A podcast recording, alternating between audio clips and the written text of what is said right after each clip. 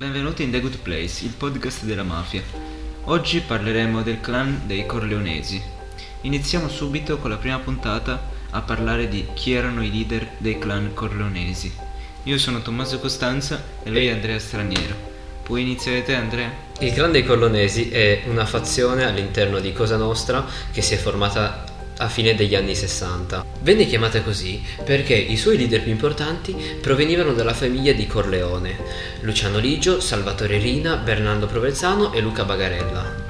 I Corleonesi non vanno tuttavia identificati solamente come gli appartenenti alla famiglia di Corleone, ma come una fazione di cosche mafiose che hanno appoggiato prima Luciano Ligio e in seguito Totorina e Bernardo Provenzano. Della fazione corleonese facevano parte anche altri rappresentanti mafiosi, come Nitto Santapaola della eh, provincia di Catania e Francesco Messina Denaro della provincia di Trapani. Nel prossimo episodio parleremo di quale fazione nella seconda guerra di mafia si oppose al clan dei